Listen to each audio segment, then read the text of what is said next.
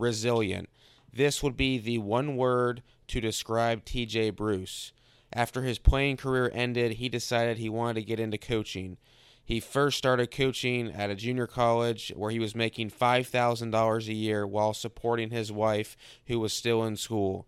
He was passed over three times while he was a volunteer assistant at Long Beach State for a paid position. He never gave up. After he became the head coach at the University of Nevada, he unfortunately had a player pass away, and two weeks later, his dad passed away. He held it all, all together and became a stronger man. He did all of this while becoming one of the most well known college recruiters in the country, won a national championship, and had a family with four kids. Ladies and gentlemen, please welcome on TJ Bruce.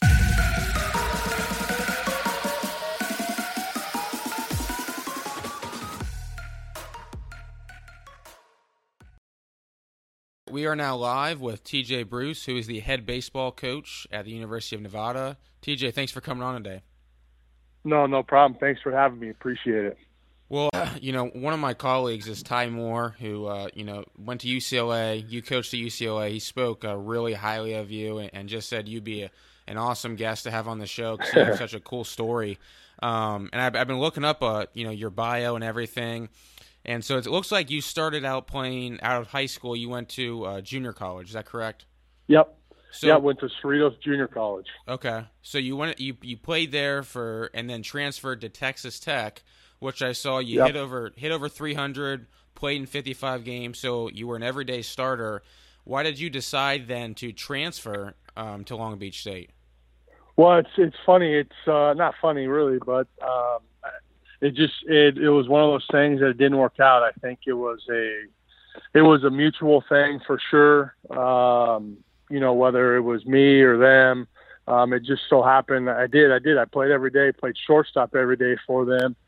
Um, but in most cases, when you don't have the season that the program wanted to, um, you know, there's changes need to need to be made, and and I was always aware of that. Um, and so there were some things that I need to change too. I needed a little different change as senior. I need to go back to where I'm from and where I'm comfortable comfortable in terms of the the type of style we play.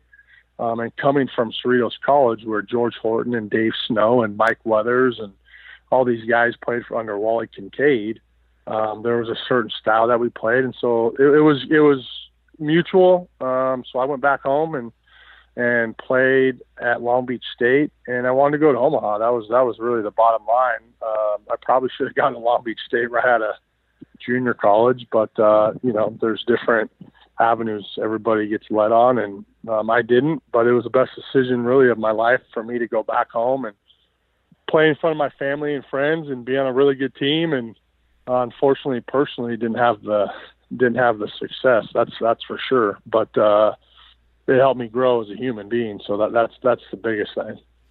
When you say style of play, what do you mean? Well, I just I think I think when you're looking at things, uh, you know, West Coast, right? There's everybody plays a little different, but coming from Cerritos College, I played I played at St. John Bosco High School, who my high school coach played for um, Coach Gaylord at Cerritos College. Um, and the Cerritos way, and and you know Wally Kincaid started this thing long, long time ago um, at Cerritos College. Like I said, George and um, Coach Snow and Bill Mosiello and Brian Hunter and all these guys have come through there, and there was just a certain tough toughness of style that was that was um, being played and being put on you, the mental toughness, uh, the physical toughness, and that that's that's what I grew up playing in high school, just based on my coach playing at Cerritos. And then obviously I went into Cerritos and had to relearn some things and had to get tougher. Um, and it, it led me to a lot of what I believe in nowadays because I've had that training um, of Cerritos College style baseball, and it carried on. I ended up being back at Long Beach State, where my coach played for Coach Kincaid, and that's how we were at Long Beach. And there was the the dirtbag style, the toughness, and um, that's really what it was about. So when you were at uh, Long Beach State, I assume you played with Evan Longoria and Tulowitzki and all those guys. Well, so I didn't play with Evan. I was a I was a graduate. I was a uh, undergraduate assistant in 05, and I coached Evan, but I didn't play with Evan. I played with Tulo. Um, I played with Brad Davis, who played in the big leagues. Um, our pitching rotation was Jered Weaver, Cesar Ramos, and Jason Vargas, who are all in the big leagues. Um, played with John Bowker, who was our left fielder, who played in the big leagues. Um, so we had six guys off that team that were that were major league players, and obviously Jered, um, Jason, and Tulo were. I mean, they went on to have big, big time careers. Uh, but I had a chance to coach Evan in, in 2005. Went back there in 08. Had a chance to coach Danny Espinosa and some of those guys, Shane Peterson, moving forward uh, before I went on to UCLA. Yeah, that that's insane to have that many major leaguers on one team. What uh so you were a graduate assistant when you came back and then did you transition into uh, just a full-time assistant coach there? Well, so in 05 um in 05 I I, did, I didn't go to professional baseball. Um I still had to finish my degree, so coach Weathers ends up calling and saying, "Hey, can we um can, can we bring you back as an undergrad?" And I wasn't really sure. I was in limbo, right? Everybody everybody thinks you're going to play in the big leagues. Well, when you hit 180 in college, you're not going really anywhere. Um, so you, they probably should have sent me back to junior college to figure out how to how to hit. Uh, so I went back as undergrad in 05, finished my degree, and then after the 05 season, Coach Weller said, "Hey, you've been here for two years as a player, as a coach. You need to find out if you want to coach." and it's going to take a big time commitment. But I, I need to see that commitment before we move forward with you here. And so he didn't fire me, but he told me I had to leave. Um, and so I, I left and I went to junior college and I made, so I went back to my junior college in 06 and, uh, made $5,000 and got married in 06. Um, so we, uh, we were obviously strikingly rich, I guess, right? At five grand a year. Um, and then after 06, the 06 season ended, or I guess it was the yeah the 06 season ended. Coach Weathers brought me back for the seventh season through 2010 as the volunteer assistant. So as the volunteer system, you're making no money. Uh, you're working late at night. Uh, I was working in the mornings. Actually, I ended up going working doing uh, some some dock work down at the Long Beach docks from five to noon every day. So I did that from 2007 through 2010 because uh, I wasn't getting paid. You did that for three years. Yeah, so seven, eight, nine, four, seven, eight, nine, and ten. Holy smokes! I mean, yeah, how, how did you how did you and your wife make it by? Well, she was going to school also, so I made about twelve dollars an hour was where I graduated. I forget what minimum wage was, but uh, I ended up graduating to like twelve or thirteen bucks an hour. Um, but the problem was I wasn't getting paid when we would leave for a weekend trip. You know, you leave on Thursday through Sunday, uh, so you're an hourly worker. So there was hours that I was missing out on. Um, but we had some help, obviously, from our parents, and we had full support of, of both sides of parents, um, you know, to a degree. And then uh, once my wife got her teaching credential, then she went in to teach, and then she was the breadwinner, making, I don't know, probably twenty five, thirty thousand, and we lived in a really, really bad t- part of town in Long Beach, North Long Beach, um, in some apartments that were that was all we could afford. They were about twelve hundred bucks a month, and um, that's all we could do. Um, and it was a it was a rough year. It was a rough part of town for sure.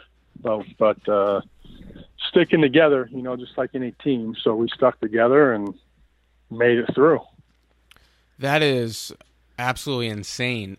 During those four years, was was there ever a point where like I, I need to get a real job? Like this, I don't know what else I can do. Yeah, you, you know, I, I think there, there there was a lot of time really as you're going through there you know, plus not only that, as you're going through, we had some coaching changes on our staff at Long Beach. And so I was never bumped up to be the paid assistant. You know, so here again, you're getting all these guys passed over. You're getting passed over, passed over, and right or wrong. I mean, I respect, I respect the business. I know it's a business. Um, so I respect the business, and I really loved my head coach and loved where I was at. And I wasn't ready at the time. Um, and so, you know, I think during that time that I was at Long Beach, we had three assistants that were brought in from outside, other outside places, and um, that were hired. And so in 2010, my mentor slash boss retired. So I ended up, um, you know, I ended up going. I was going to the summer to in 2010. I was going to summer ball. I had to quit my job on the docks. I was going to be the head coach in Alaska. So we had a daughter at the time. Uh, we had no insurance. It was during the summer, so my wife's not working. So I made four thousand dollars coaching in Alaska, and I was gone for three months. And then um, the guy that uh, ironic, right? The guy that took over Ford, who I, he was an assistant when I was a player there and a coach there for a little bit. Ended up taking over for my boss, and so I didn't get kept on as a full time assistant. So Coach Buckley didn't keep keep me on, um, and so I told my wife after 2010, "Hey, after the summer, I'm done. I'm gonna." I gave it a fair chance. I grinded. I showed people that I really want to do this and if it doesn't work out, then God's not says it's not meant to be, and so I'm gonna go do something else and get out of baseball. And then I got a call in July from Coach Savage, changed my life. Incredible journey. I mean, that is uh, that that's that's unbelievable. That I mean, you've definitely. They always say, you know, you, you got to pay your dues. You've definitely sure. paid your dues. yeah, I feel, and I feel that too. You know, I feel like I, I feel good about that part. I feel good that I was, you know, you were told that you couldn't coach or you weren't ready, and then you just you kept grinding and kept grinding and kept grinding, and then sure enough, um, it paid off. And Coach Savage called me in July and asked me if I was interested in the UCLA job, and I was like, "Are you crazy? Of course I am." And um, you know, the rest is history. Then, then, then you start. Then it becomes a little different because now it's it's real. You know, you're you're recruiting, you're developing. Um, but the other thing that was real too is you had to step outside of your comfort zone. I was only comfortable with Long Beach State baseball. Um, I spent five years there as a player and a coach, so I, I really only knew that way. And um, now you step out on your own, and now you're realizing, can you really coach? And now you're not only coaching at at the Division One level, you're coaching for the team that just lost the national championship game. So it's either Omaha or bust, essentially, in that program. So now you're you got a different chip on. Of course, the chip on my shoulder was I'm going to prove everybody wrong. I mean, I, I was told I couldn't coach. Uh, my own alma mater didn't hire me. Um, that's it. I'm going to go out on this warpath and I'm, I'm going to develop and coach and teach and do what I think I know how to do. So when you finally get to UCLA, like you said, already an extremely successful program. I mean, um, been able to to put out a lot of really good players and teams. What's what's your? Do you have a game plan of like what you want to do? Well, yeah, I think you do. Um, but I was so fortunate to be under Coach Savage. I mean, I think he's one of the best coaches in the history of college baseball. I mean, um, so I was so fortunate just to be led by him. Um, and then the other thing is too, I, the other assistant was Rick Vanderhook, who's obviously he's been to Omaha 12 times, uh, been a few times as a head coach at Fullerton, and then uh, obviously as an assistant. So you, you want to talk about a my my boss was John Savage, which was the fact that I'm in the same office and sharing the same uniform as him. Um, I was so humbled to do that. But then, secondly, I also had an assistant that was right next to me that was as successful as Rick Vanderhook. So, um, I, really, my only job was to stay out of everybody's way and follow the lead of of what Coach Savage said, and that was easy because he's such a tremendous leader. So that part for me, adjusting to that was was was pretty easy um, in terms of who to follow, what to do, how to act, how to walk, how to dress, all the above, because you have to go do it over and over again and differently because it's a new program. Um, so that part was easy. Now the, the expectations and the work and, and, and that, that, that's a whole nother, uh, that's a whole nother thing is what are you looking at? What's a Pac-12 player? What's a UCLA player? Because um, every program has their own niche for players and what they're looking for. When you when you think of UCLA and, and the Pac-12 in general, I more specifically UCLA and the success that, that they've had, would you say is, is it fair to say that the school in a sense recruits itself? And what I'm getting at is, do you have to go out and watch just as many games as a mid-major school, or can you just go to the big tournaments and just kind of pick and choose the best ones because it is UCLA? Well, I, I think I think it, you know having the four letters that helps, right? That's a huge deal. I mean, you have a under a one percent chance if you're a normal student at getting into UCLA. You know, so that's crazy, right? So the fact that you have sports and you got the four letters across your chest, I think that helps. Um, secondly, I think when you have a chance to play for John Savage, you jump at the opportunity. In my opinion, you know, I have two boys. Um, hopefully, one day, I hope coach is still coaching by then, and and you know, if, if they have a chance to play for them, they're going to play for them, whether I have to pay for it or not. Um, so that's that's the second thing. But but the third the third part um, really is is you're competing. Each school is competing not only with each other, but you know, our, our whole thinking then was we're UCLA, so we're competing against the major uh, Major League Baseball draft essentially. Mm. We're going after the same program or the same players that they are. Gerrit Cole, Trevor Bauer, Pat Valaika, Kevin Kramer, uh, Austin Hedges was a UCLA commit and signee. Max Fried was a UCLA commit. Lucas Giolito was a UCLA commit. So we were going after the same players as as Major League Baseball, and that in turn is how you're going to get to where you got to get to. It's no different when you turn on the TV in Omaha. I mean, Arkansas has 10 guys that are 92 to 95. 10. Um, they got the shortstop that's 6'3", 210 that can hit from both sides of the plate. You know, so I, I, that's how we looked at it in terms of recruiting, and, and it was a great model because we did. And those guys that didn't make it to school, but they, they signed for $3 million. You'll take that bet any day of the week versus, you know, the guys that signed for 100K. You know, so I, I feel like that's who what we thought. Um, and we didn't really go coastal per se. Um, you know, so you every once in a while you would, and I think you would run into Vanderbilt, you would run into South Carolina, you run into Florida, but th- all those schools are doing the same thing. They are competing with Major League Baseball in terms of they are looking for the same players as Major League Baseball. So that's that's how the recruiting model um, was, and the biggest deal was getting involved with good families. And, and if you're doing that with the model of getting major league players, then you're you need really good families that value education, that value development. Therefore, most of those guys will either a sign for life changing money, or b they will end up at school at UCLA, and you have a chance to be really good.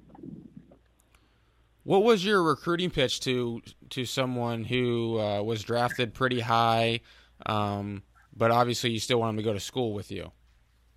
Yeah, I mean, I, I think I think it's it's no different than I would imagine what the teams are developing and what they're the teams are doing and and each every program it's about development and the college experience and um, all the above. I mean, you have a chance to you know the the and I've never played professional baseball, so I don't know. But I do believe some kids are better off signing, and some are better off at going to school, and vice versa, whatever. But um, you know, the atmosphere is a little different in professional baseball, I would imagine you know, to come to where college you still have a chance to be a kid, or you still have a chance to go to football games and do all that stuff. It's different.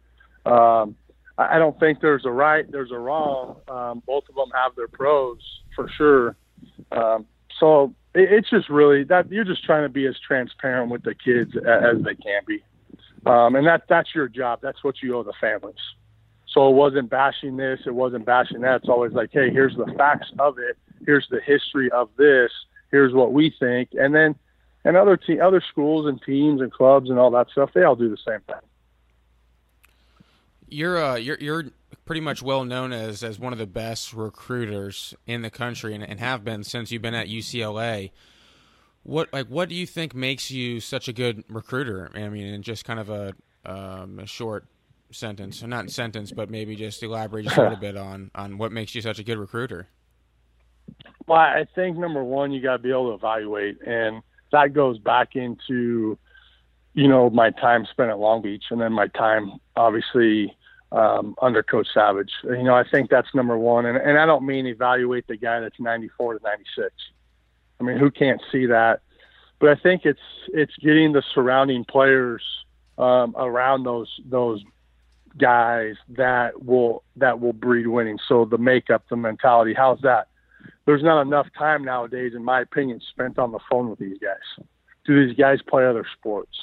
Um, go talk to their friends, you know, and that's something that we've gotten back into at Nevada right now. Is you know we, you got to dive a little deeper because of different things in the NCAA. So I think evaluating. And the last and the second thing is relationships. I think you have to be able to develop these these relationships with these kids that they trust you and that you know you're not going to steer them down the wrong path. We're not telling you you're going to get to the big leagues or not, but I am telling you this is what I can do for you, and that's develop you as a man. And the rest, we'll see what happens. The rest is up to you. Yeah, that's that's awesome stuff right there. Um, and I, I definitely agree with you. I think the relationships are so so huge, and I, I also liked how you said how you know it's uh, anyone can look at someone throwing 95, 96 and be like, yeah, like that's a great player, like no kidding. But to be able to kind of develop, that's just a, another ball game. Um, obviously you you're now at Nevada. What was the like a situation like? So you were at UCLA you had the option to go to Nevada. Why did you end up taking that that gig instead of staying at UCLA?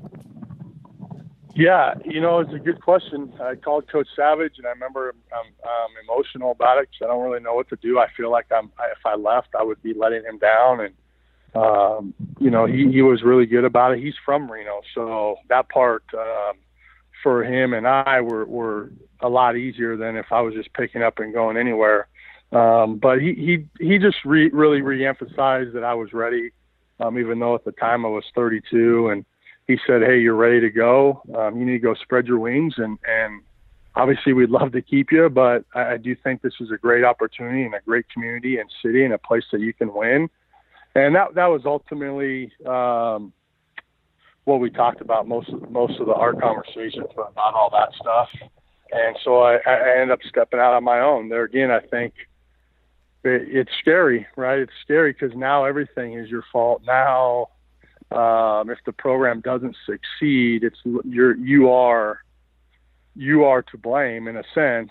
Um, to where you know, as an assistant, you can always hide behind the head coach because this this and that. Even though you may make a lot of decisions um, on recruiting or running an offense or defense or whatever, but um, it was scary, and I think sometimes when guys you see a lot of guys don't go on their own, maybe because they don't believe in themselves or trust themselves. But I, I was ready for the challenge, and it's a challenge. There, there's no question. But anything you do is a challenge. Being married is a challenge. Being a dad's a challenge. All the above is a challenge. But to be great at it, you got to accept the challenge and trust yourself and trust where you come from and lean on those experiences. And that's what I've done here. Yeah, I was actually going to say earlier, uh, your wife is definitely definitely a keeper. I mean, to be you know to be with you this entire journey, I mean, she she's definitely the one. yeah, she's great, man. She's um, she's a coach's wife through and through.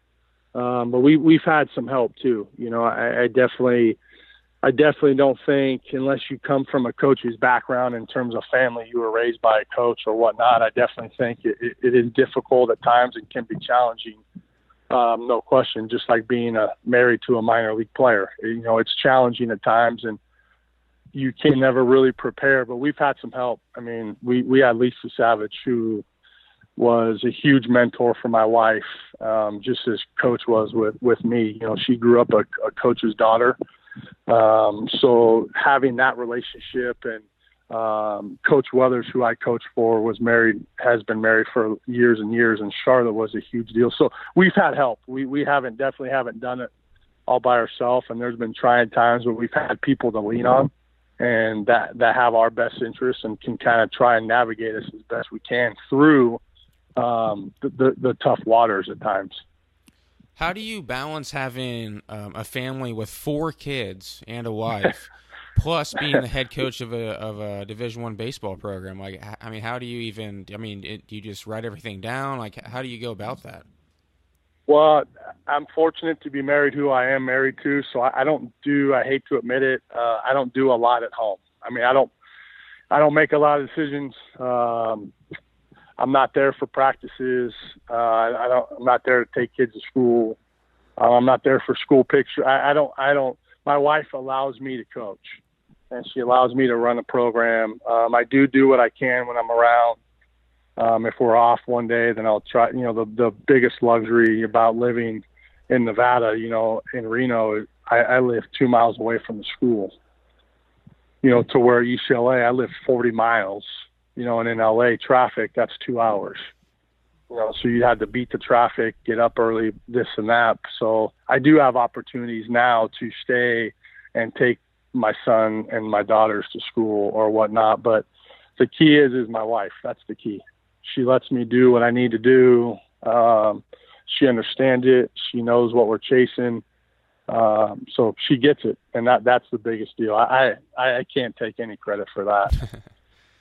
What uh, what was one thing uh, that was unexpected that you found, whether it be a good or bad thing, um, about being a head coach that you you didn't know you would kind of feel or figure out? Yeah, you know, and it, it, was tough. So I, I took the job in July.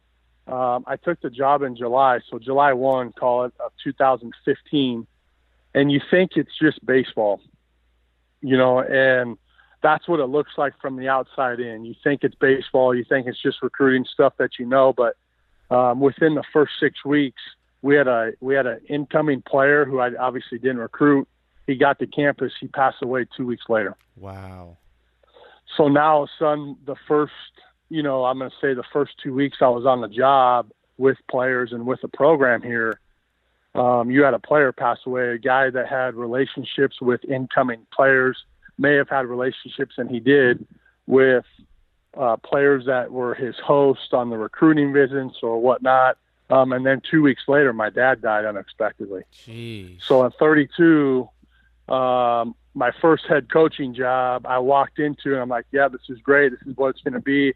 And then all of a sudden you're hit with two things that are near and dear to your heart. And the other side is my family was back in Southern Cal. You know, my wife was staying down there because she just got the principal job of her school. So now we had some challenges, um, and I, I think that would be, you know, the wins and losses. I think perspective is the biggest deal. The wins and losses um, are great.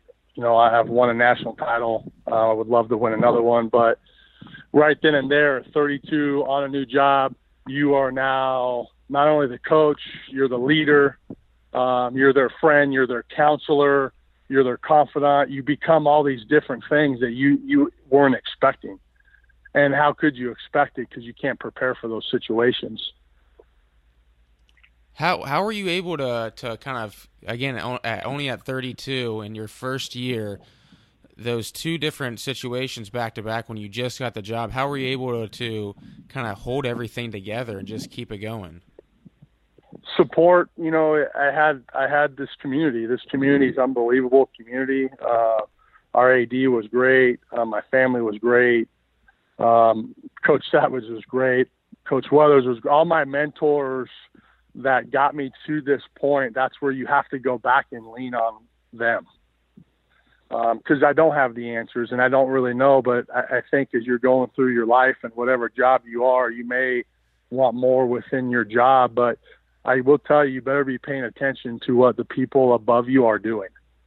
You know, where you are in a time where everybody just wants some, the next guy's job, which is great and it, it creates competition, but you better pay attention to what's happening around you. And fortunately for me, I had good leaders and I did pay attention. So you just watch how they navigated maybe not the same situations, but something similar um, whatever it may be. So that that's how we did it. And obviously, the, the um, I'm a big man in my faith, so the trust in God. I mean, you know, things happen. Um, things happen, and but you got to trust that there's a bigger plan. And um, I did. I, I did that.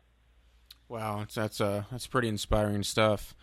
Um, kind of switching back over to uh, to baseball and and the, and the program yep. itself when you when you got there was, was did you put in a completely new system like philosophies for offense and, and pitching and everything? Or how did you kind of go about changing the uh, the baseball culture? Well you you know i walked into a team that won 40 games the year prior. So you you definitely didn't walk into a system or a program that was struggling that won won 10 games. You still got to put your own spin on it. Um, now we lost a lot of guys, um, and then once I took over, or once the old coach left, a lot of the recruits left. So we had one recruit that stayed. You know, so we ended up going through a game of 60 games with 10 position players. Jeez. Um, which is crazy, and uh, and half of them were brand new.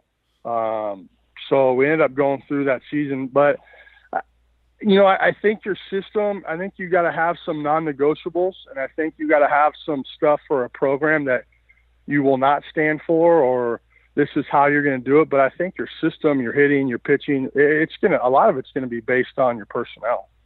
Are we going to be more of a skilled team, an action team, versus are we going to sit back and and hit? You know, that first year we were really fast and really left-handed, and so we became more West Coast style hit and run, uh, drag and push, stole some bases to where you fast forward two years later when we won our league, we led the league in home runs. You know, so we were super offensive and we we never sack bunted. Uh, we led our league in home runs and we were last in our league in sack bunts. So, you know, I, I think I think it's just based on your personnel and anybody that tells you different. I, I just don't think that's wrong. I think that's wrong. I think you know, offensive coordinators will tell you the same thing. It's all based on your quarterback and who you have. You can't put a package in if you don't have the personnel for it. So, do you man pretty much the uh, the offense? Yeah, I do. So, um, I, I, I actually did both the last two years. So, 18 and 19 seasons, I, I did all the pitching and the offense. Um, here, we were fortunate enough to hire Coach Buckley. Um, so he does all of our pitching, and then now I'm just on the position player side. What do you make of all the different stuff that you see? Um, I know you're on social media, but you just you see online, sure. and um, just what do you think of all that? Yeah, I mean, I think it's I, I think I think there's always it's information, right? And I think no matter how I think you got to be open to information because I think all information is good whether you think it affects you in a good way, a bad way, or not. I, I do think information is good because you'll be able to sift through the right information to pass along to your players. Um, but I do think you got to spoon feed them. I, I think you got to stay with fundamentals. I think you got to. I mean, you can't run before you you can walk. You know, so I, I think of how you're doing that, how you're presenting the information to your players, and how you're telling them not to make more of of this situation or that that inf- or that information or whatnot because they're seeing it as well. You just you better stay on top of how they're interpreting it. That's what I, that's that's the biggest thing. Yeah, yeah, I, I I like the way you put that, and I just think that you know, like you said, players ha- are going to have access to all this information as well, and you know, hopefully they well, I guess it's not necessarily bad if they try some of the stuff out, but hopefully there's a there's a reasoning behind it. Because um, at the end of the day, we just want them to be successful on the field, and everyone's a little bit different. So maybe for some, it could you know kind of quick and, and make them uh, make them be more more successful um, at the plate. Now, when it comes yeah, I mean, to, I, I, go ahead. Yeah, for sure. Go ahead. No, and I, I think you know I think that's where your system and trust and relationship comes in right away. You know, do they trust where you've been or what you've done? And then, therefore, in return, do you trust them that they will not go so far sideways or so far outside the box that they forget who they are? Totally. What What about the mental game? I think that's such an important part of sure. the offense, just hitting and just well, really just baseball in general. And it's not really, it's definitely overlooked because it's not as much fun to talk about as the new technology and mechanics and everything. Um, have you have you implemented anything in terms of helping guys with their mental game? Yeah, so the so when I was at Long Beach and UCLA, we used a guy by the name of Ken Ravizza. Oh yeah. Who unfortunately Ken passed away a year ago, but um, you know, so we learned from the best. We learned from the godfather of the mental game. Um, I used it as a player and as a coach for the last 10 years. And then as we got here, we used actually my old coach, Coach Weathers, who was with Ken from 92 through his career at Long Beach 2010 um, as an assistant and head coach. So we used uh, Coach Weathers up until 2019, and we still do use um, Coach um, quite a bit, but now it's become on us um, in terms of coaches. So I, I think it's how important how important do you make it? Because I think right now in in NCAA, the hour restrictions, the time limits, you know, so everybody thinks you got to practice more. Well, no, not really physically practice. You better start practicing the mental game more. Yep.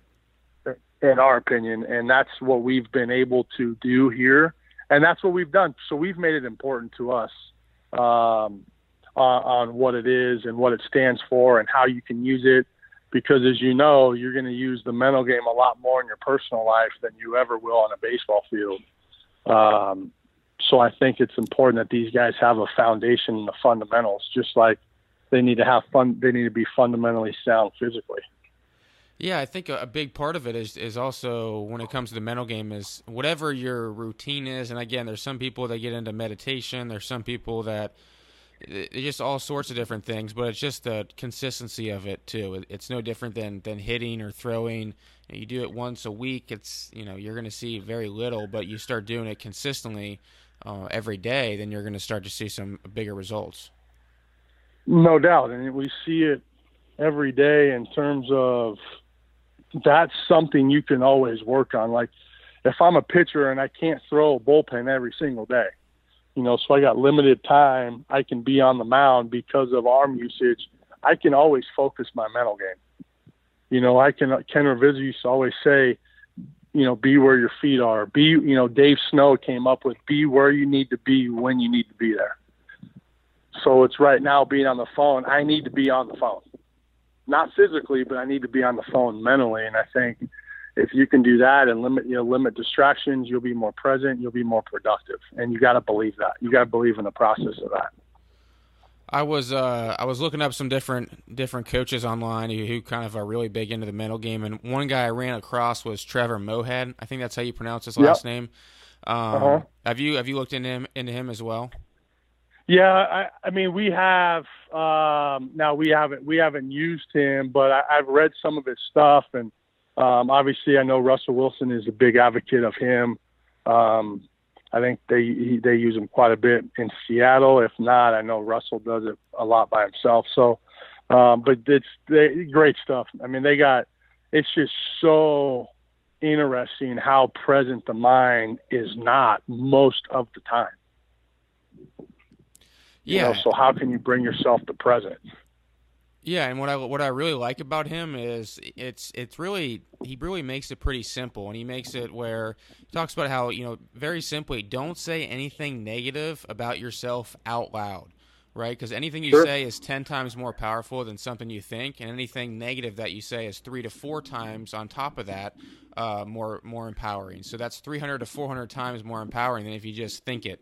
So it's really important to not say anything negative about yourself out loud, and I and I think that's something that's that's tangible for players. No, I think it's. I mean, people don't like to be around negative people. No. You know, so I, I think that's just an influence of people. You, every day, our mouths have a chance to influence people. You know, so your mouth is essentially the rudder of your life, and your mouth speaks out what really comes from your heart. You know, and I think there's a process in all in all of that stuff, and you got to believe in that. And uh, so I think that's great stuff. Um, and a lot of that is, you know, Ken Ravizza used to have this toilet, um, toy toilet we used to flush, and that was the end of the negative thoughts. That was the end of the at bat, the end of the bat pitch, um, whatever. And once we flushed it, it was done. Um, you know, just simple things that are symbolic uh, to get, to let go of those negative thoughts if and when they creep in. Yeah, I love that. I love that when you when you talk about I know earlier we were talking about recruiting and recruits. Um, I mm-hmm. know eleven point seven scholarships is Division One. How do you decide how much an incoming recruit gets? Whether fifty percent, 25, 80? Like how does how does how do you decide that? Well, I think everybody has their worth, and um, and that's just that's part of evaluating. You know, so when you're going out to evaluate, everybody has tools, and what tools are you working off of? And obviously, we know that what the pro scale is. Um, college tools, there's no 80 arms in college or, or whatnot. You know, you may have to dummy that down a little bit and work off of um, a, some different grades. A four in the pro scale is this, a four in college is above average player, let's say, or, or whatever it may be. So every every tool has a number. Every every tool, the more tools obviously that they have, the higher the money is going to be able to go. You know, and I think I, I think the one thing we do fall into the trap of, and I do it too all the time, is we do not. We are so scared to pay players in terms of increase their scholarship. Um, hey, you see this guy, you value him pretty good, you think he's a frontline guy, you think he's an All American, well, then put him on scholarship like he's an All American. You know, whether that's 50%, 60%, 70%, you, you're going to have to have those big chunks of scholarships to be successful teams. You can't have a bunch of 25% or this and that lower money players because then you're just going to end up being pretty average. And I think it's no doubt um, it could be the same in professional baseball. I mean, you're going to have to have some guys in there that to have to pay the one and two starters. To have to pay the shortstop. You have to pay, you know, the closer. You know, to have to pay those guys. And then you have the other guys that are just as impactful, which that's how your team is great, becomes great. Yeah, I, I, definitely I, I, agree. I really really do. Um, you, you definitely got you got to get those big dogs in there, and, and sometimes you know especially when you're competing with other schools, um, he might have similar offers or or whatever it may be. I mean that that money isn't is important now. I guess on the flip side is you know you give them 60 70 percent, and they come to school that first year, and they stink right? And I think what you right what, what sometimes happens is you see at these bigger schools is those guys aren't back the next year, right? They're at a junior college. Sure. Um, what do you what do you make of, of that of of those bigger schools sometimes recruiting players and I've seen it even in the fall the guys come in in the fall and they don't play well they're on a big scholarship in the spring they're at a junior college yeah and I I think that's a part of the false sense of security we create as a society you know, and I, I, that's what I think. Um, you know, and it's no different. I have a son that's six years old and he loves baseball and this and that. But I mean, if my son's no good, then he's no good. I need to tell him that he's, you know, maybe not in those words at this time, but I need to tell him like, hey, son, you need to work on this, or this is what's going to happen when he gets to the point that he can understand that. But that's a, that's a part of parenting. You know, so I, I think I think you fix that. If you if you fix that with your parenting, it's going to make my job a lot easier.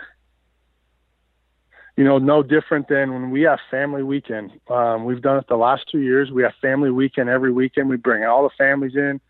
Um, this year we had over 200 family members along with our players. Um, and the first sign on the on the slideshow is if you do not want honest coaching, go home. Hmm. You know, so part so that and it's no it's you don't mean to be demeaning um, but you do mean to challenge and you do mean to be transparent. That's what you do owe these families. And i think there again i think that goes back into re- evaluation and recruiting. And i think as long as you clear cut that and say hey this is what's going on. This is where we do see you right now. Instead of just telling the guy hey, I think you're going to start, but deep down you know he has no chance to start, that's where it becomes misleading. And I think that's where frustration lies amongst families um, and players and, and, whomever is involved. Do you look at uh, junior college uh, players a decent amount? Yeah, we do. You know, I, I think uh, I, I definitely do. I think there's a lot of good ones out there, and I think there's a lot of good JC programs that do a really good job. And you know, I you know, I, I think you need those guys. You need impact guys to come in right away and play. And um, so we do. We do. We do quite a bit. Um, if I'm a recruit right now, listening to you, what what are some of the the best best like things that you could kind of describe about going to the University of Nevada and playing baseball there? Well, I, I think I think you have you have a chance to be developed. I think people sell development um, because it's easy. It's like you know, development and culture go. To, you know, culture is the word, the buzzword right now. Um, but I think it's development. I, I think if you're, let's say, if you're an infielder, uh, there's no reason why you're not going to come play for me per se at Nevada because if development is key, then I've coached Tulo, Danny Espinosa, Evan Longoria, Pat Valaika, Kevin Kramer. There's five guys that are playing in the Major League Baseball right now that all played shortstop for me at one point in time. So why? So what are you going to tell me now that you're not into development? You know, so that's part of the the question asking and say, hey, what's important to you? Oh, coach development. Okay, boom. Here's what I got. And at any point in time, I can get Tulo on FaceTime and say, hey, here's what we got. Here's a video, or I can send it to him and say, hey, I need you to break this down for me. Can you give me some help? Boom, boom, boom. And that's then there you have it. You know, the other side, obviously, guys want to go to places that win. Okay, well, we haven't been to a regional, let's say, and we haven't been in 20 years, and that's no lie, and I do not lie about that. But I will tell you what we have done here is we've won the most games in our league since the time I've been here. Fresno State has a national title, San Diego State, New Mexico, all these schools, UNLV. We've Nevada's won the most games in your in our conference since we've been here. So there's development and there's winning and now you got a coach that has a national championship ring. Not there's not a whole lot of those around. Plus, we got a guy in our staff that has a World Series ring. So, in my opinion, their development, development, development, development. If that's what you're looking for, then you're coming to Nevada. Yeah, that's a pretty are you, good. Are you sold? Are you in or out? You in? Let's go. Come on. oh, I love it. I mean, hey, if I'm a middle infielder and you you just uh, say all those names and then get Tulo on FaceTime. I mean, how could you say no to that? yeah, I mean, I, I think I, I think you know, and then, and then you add in the city, obviously, and you're in a small town and you get three thousand people a night at your game, and you go out to eat and you feel, and the booster, not the booster, but the the fan sees you and they say, "Hey, how are you? Good job tonight. Great to see you. See you tomorrow. Good luck." That's a big deal. You know, I think if you're looking for that in that college atmosphere, I think I don't see why you're not you're not coming to Nevada. I actually I have heard. I was actually talking to Ty about this earlier today. Um, at at the at practice is uh, Reno is a pretty cool city from what what he was telling me. Oh man, it's awesome. It's great. You know, you're about 40 minutes from Lake Tahoe. Um, so that will take you to North Shore, South Shore. You're about an hour away. So at any point in time, you drive up for dinner. Um, it's an unbelievable city. Um, I'm fortunate to be here. Um, super fortunate to, to work and coach here and and live here. So we, uh, my family loves it. Awesome. Well, TJ, you know, you've had a an incredible journey, um, a great story, um, just a, a, testament to hard work, perseverance, and it's it's it's inspiring, especially even you sharing about even when you just got the job and you got a couple more blows with your dad passing away and your player passing away and um, it, it's just it's really really cool to just hear your story, and I, I am excited to put this episode out so other people can hear about it as well. And um, I just really appreciate you you coming on the podcast and um, just sharing everything, man. It's been great. No, no problem. Uh, thank you for having me. And if you ever need anything, please don't hesitate to give me a call. Fortunate to be to be on your show. Awesome. Thanks, man.